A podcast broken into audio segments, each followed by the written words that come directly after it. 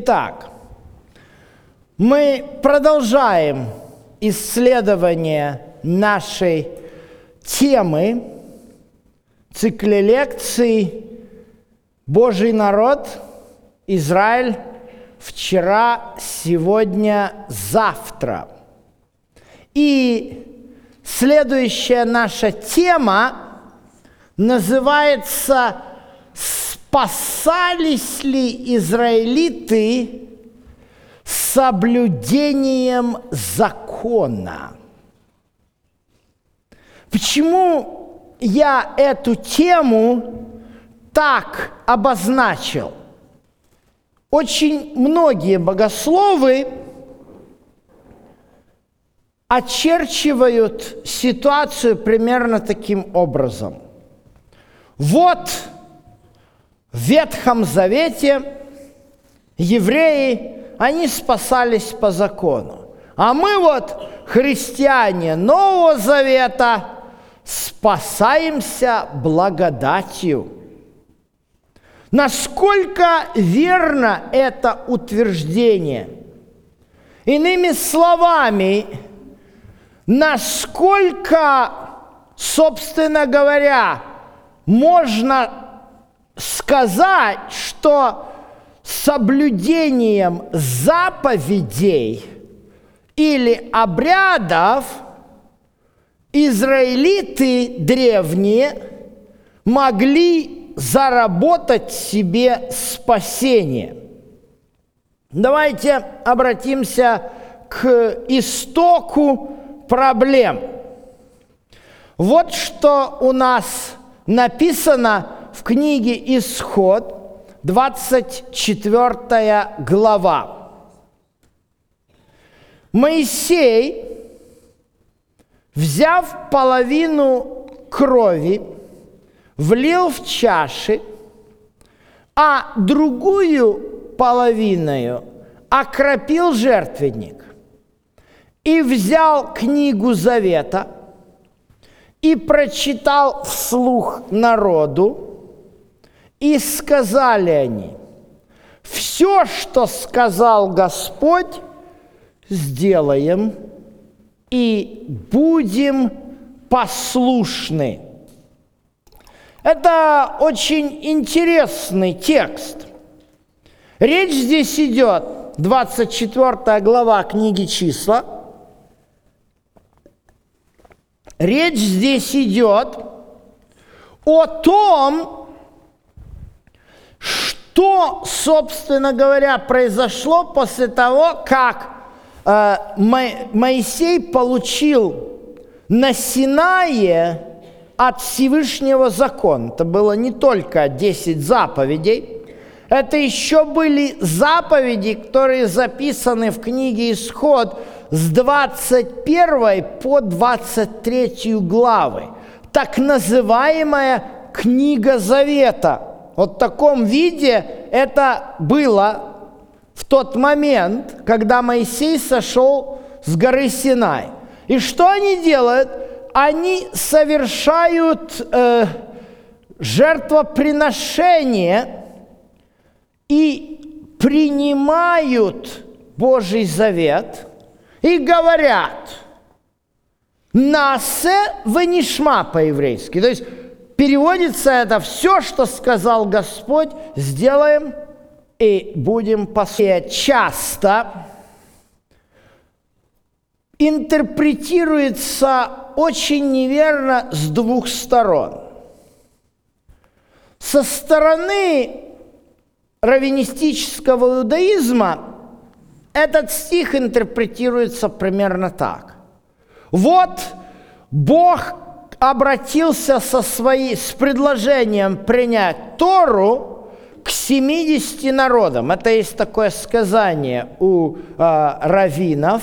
Э, они любят такие сказания делать, это называется Агада. И э, каждому из народов Бог приходил, и каждый из народов читал Тору, и что-то в ней находили, что они не могут э, соблюсти или исполнить, и в конце концов, и они отвергали Тору. Ну вот, Бог пришел к евреям они все прочитали и сказали, вот мы все будем выполнять и делать. То есть раввинистический иудаизм ставит, использует этот стих для того, чтобы обосновать, почему Израиль вот исключительный, а все остальные такие вот плохие, и вот Израиль имеет преимущество, потому что они вот приняли Тору. Но интересно, что некоторые христианские проповедники, опять же, сторонники э, такой вот, можно сказать, поверхностного подхода э, к вопросам вот спасения по вере, они говорят, о, израильтянам не надо было говорить все, что сказал Господь, сделаем и будем послушны, потому что они своими силами не могут быть послушны. Но вы знаете, в чем проблема этого второго утверждения? Мы с вами уже говорили о том, что такое завет, и что завет, он двухгранный – и что одна из граней завета – это вступление в брачные отношения. Ну вот представьте себе, девушку любит молодой человек. Он приходит к ней с цветами, на колени встает и говорит, ты будешь моей женой. А девушка себе думает, у меня вот этот ухажер есть, и у меня еще вот этот ухажер есть. Если я сейчас скажу ему «да», это значит, что этого я, этому я должна сказать «нет». А мне так нравится, когда и он за мной ухаживает. И он за мной, тоже вот за мной, понимаешь, ухаживает. Поэтому я не могу сказать «да». Я буду говорить «подумаю». Чем эти отношения закончатся? А парень помолится и скажет, Господи, а это та, которую ты хочешь, чтобы была моей избранницей, если она никак не может принять решение, ответить, да, хочу за тебя замуж, или нет, не хочу за тебя замуж. Вы понимаете? То есть, в чем суть проблемы? Давайте посмотрим глубже на проблематику.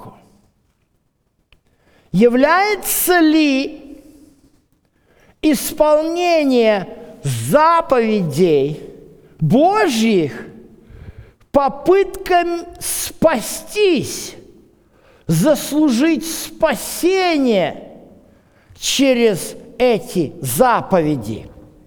Да, тут, конечно же, мы можем быть введены в заблуждение – вот посмотрите, можно привести тексты из Ветхого Завета. «И всем будет ваша праведность, если мы будем стараться исполнять все сии заповеди пред лицом Господа нашего, как Он заповедал нам. Вот постановления и законы, которые вы должны стараться исполнять в земле, которую Господь Бог отцов твоих дает тебе. И так далее. То есть я вам привел эти три стиха, и я вам покажу, э, что, э, в чем здесь дело. Э, дело в том, что здесь всякий раз встречается вот такое выражение – стараться исполнять. Я исследовал это в оригинале. В оригинале тут употребляется одна очень а, сложная и трудно переводимая с еврейского языка грамматическая конструкция, которую лучше бы следовало переводить не стараться исполнять, а в точности исполнять. То есть праведность, если мы будем в точности исполнять заповеди Господа Бога нашего, как Он заповедовал нам. Да? Есть в этом логика. Но с другой стороны, обратите внимание на то, что говорит Новый Завет. Ибо благодатью вы спасены через веру, сие не от вас, Божий дар, не отдел, чтобы никто не хвалился. Потому что делами закона, да, вы разные видите стихи, не оправдывается никакая плоть, ибо законом познается грех – Однако же, узнав, что человек оправдывается не делами закона, а только верою в Христа Иисуса, мы уверовали в Иисуса Христа, чтобы оправдаться верою, а не делами закона, ибо делами закона не оправдывается никакая плоть. Знаете, я специально вам привел три стиха отсюда. Три стиха отсюда – знаете, так люди любят часто спорить, играясь в Библию, как в карты. Один говорит, вот праведность, если будем стараться исполнять все заповеди, а другой бьет ее козырным тузом, понимаете, ибо делами закона не оправдается никакая плоть. Вы понимаете, в чем проблема возникает? Это, к сожалению, серьезнейший порог, который есть в христианском обществе. Особенно, когда касается протестантского общества, которое, к сожалению, на протяжении 500 лет своей истории занималась изучением Библии по стихам. И поэтому вот что произошло вообще с протестантизмом? Он начал дробиться. Даже в самом начале между лютеранами и кальвинистами возникли непреодолимые противоречия. Кальвинист, да, по ученики Кальвина считали, вот брали стих и считали, что Бог вот одних предопределил к спасению, других, понимаете, к погибели. Лютер, ученики Лютера говорили совершенно другие вещи. Понимаете, у каждого был свой стих, которым они любили хлестать друг друга.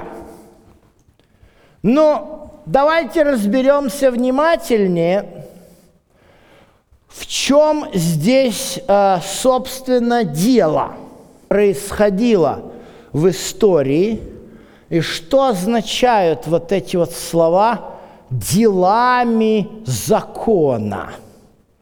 Как эти слова понимались в истории христианства вообще. Вот перед вами интересные примеры. А, перед вами известный египетский рисунок. Рисунок, который в египетской э, религии э, иллюстрирует тот факт, э, что с душой человека или с сердцем человека э, происходит после смерти. Вы видите, попадает э, человек в потусторонний мир, достается его сердце и кладется на одну чашу весов. А тут кладется перышко. Ну и, естественно, если это сердце оказывается тяжелее перышка, то вот этот э, божок, э, как говорится, вот этот судья, да, замечает и кидает его вот этому башку с собачьей головой, который вот э, съедает это сердце. Вы знаете, в католицизме примерно вот таким образом строилось э, понятие о спасении. Э, обратите внимание, например, на эту очень интересную процессию. Э, это на Филиппинах такие э, интересные товарищи. Вы знаете, что они делают? Э, это, кстати, вот э, вербное воскресенье они так празднуют. У них такие вот плетки есть. И плетки с гвоздями. И посмотрите, во что они превратили свои спины. То есть это у них каждый год Э, в Страстную Пятницу они пытаются вот таким вот образом себя истязать, как бы пытаясь заработать себе спасение. В чем здесь дело? А дело вот как раз в том, что традиционное христианское богословие воспринимает спасение вот как в Древнем Египте. Вот здесь, на этой чаше весов, висят чаши весов, вы должны что-то положить, чтобы тяжесть ваших грехов, оно перевесило – что мы положим? Конечно же, мы положим добрые дела. Да, и люди так мыслят. Сегодня, если я совершил грех, человек думает, что я должен сделать, чтобы искупить этот грех. То есть я должен сделать какое-то праведное дело, чтобы вес вот этого греха, который я совершил, оно уравновесилось. Знаете, так всегда учили.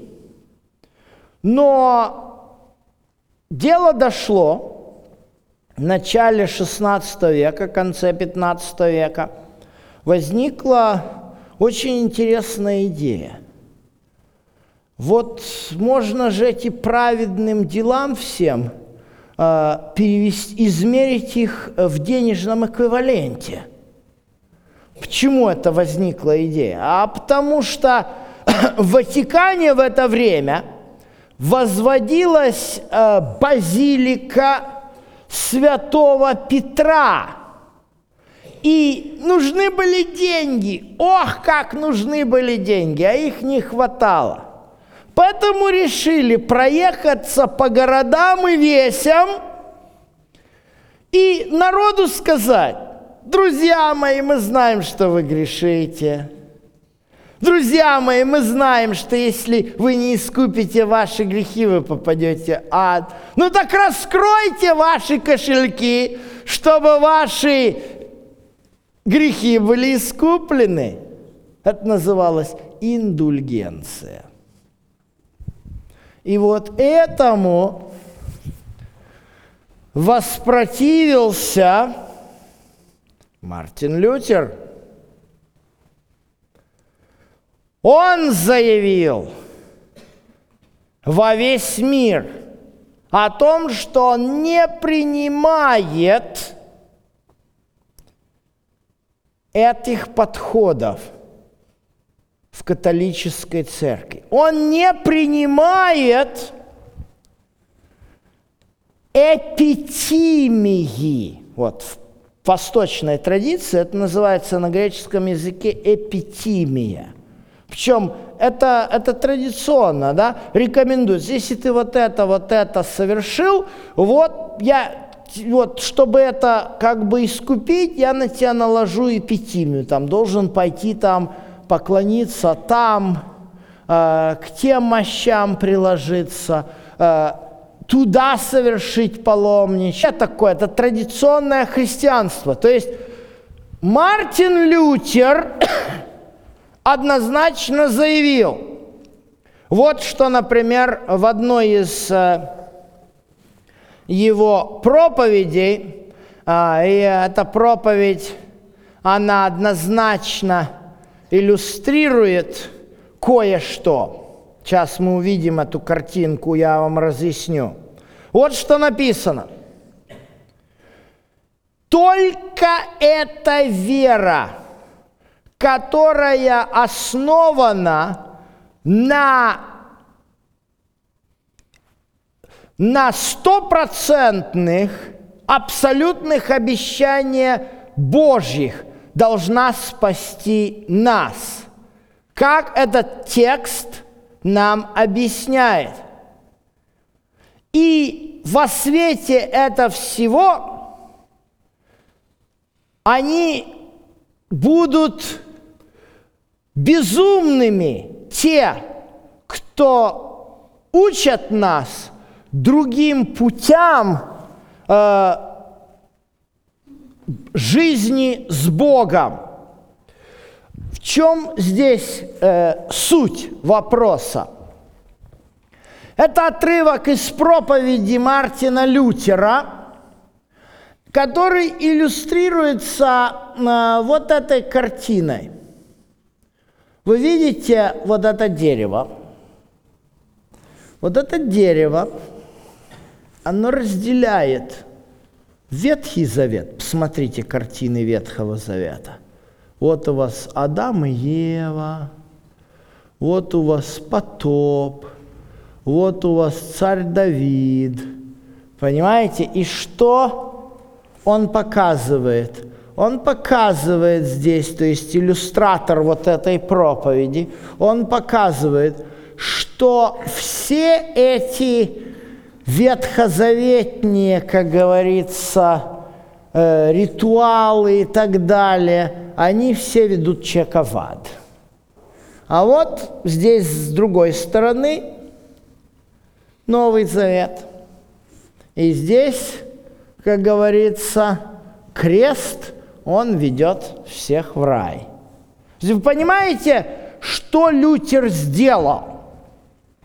Лютер, с одной стороны, он возмутился против системы эпитимий и индульгенций, но он решил, что эпитимии и индульгенции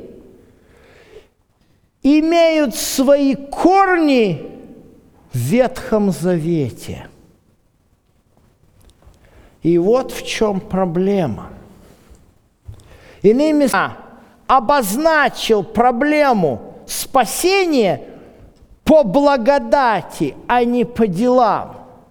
Но он абсолютно неверно понял то факт, что Тора абсолютно не при чем к католическому вот этому обряду, вот этому порядку противовесов.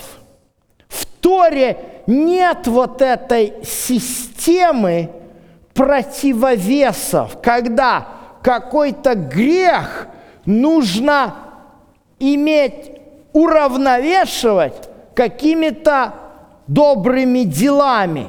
То есть вот это проблема Лютера. И именно то, что Лютер неверно представил весть, которая записана в Торе, в законе Моисеевом, оно сегодня фактически отражается на всем евангелическом и протестантском богословии. Потому что Лютер, в общем-то, он критиковал систему добрых дел в противовес грехам. Тора совершенно к этому не при чем. Давайте посмотрим несколько примеров из этого. Что учит на самом деле Тора?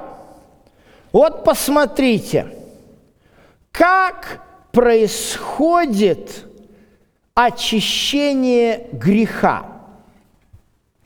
Открываем книгу Левит, первая глава и четвертый стих, и мы видим сразу же, что происходит. Нам написано, что если человек желает, в книге Левит сказано, если человек желает принести жертву всесожжения – то он может ее принести из крупного, из мелкого скота. И вот первое действие, которое совершает грешник, он возлагает руку свою на э, голову жертвы всесожжения, и посмотрите, что происходит. Он приобретает благоволение – Дальше сказано «во очищение грехов». Скажите, что сделал грешник для того, чтобы приобрести благоволение? Ряд он сделал, чтобы у него грехи были очищены. Да ничего он не сделал. Он просто возложил руку Дальше, конечно же, у нас идет ритуал.